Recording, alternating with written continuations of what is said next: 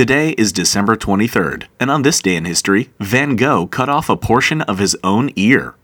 Vincent van Gogh is remembered as the quintessential tortured artist, and these days his paintings sell at auction for millions of dollars. But for much of his life, Van Gogh was plagued by depression, and his art reflected that. When he began painting in 1881, Van Gogh's early works were often somber and dark. But in 1886, Van Gogh moved to Paris, where he entered the circles of various famous Impressionist painters of the era, and his art took a different turn. He replaced the grayscale prevalent in his early work with vivid colors.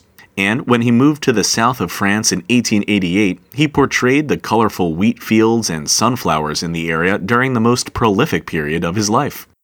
But a change of scenery and artistic style did little to improve Van Gogh's mental stability. While living in the south of France, he worked with fellow artist Paul Gauguin for several months before, on December 23, 1888, Van Gogh, in a fit of rage, attacked Gauguin with a razor blade, driving him out of the house they shared.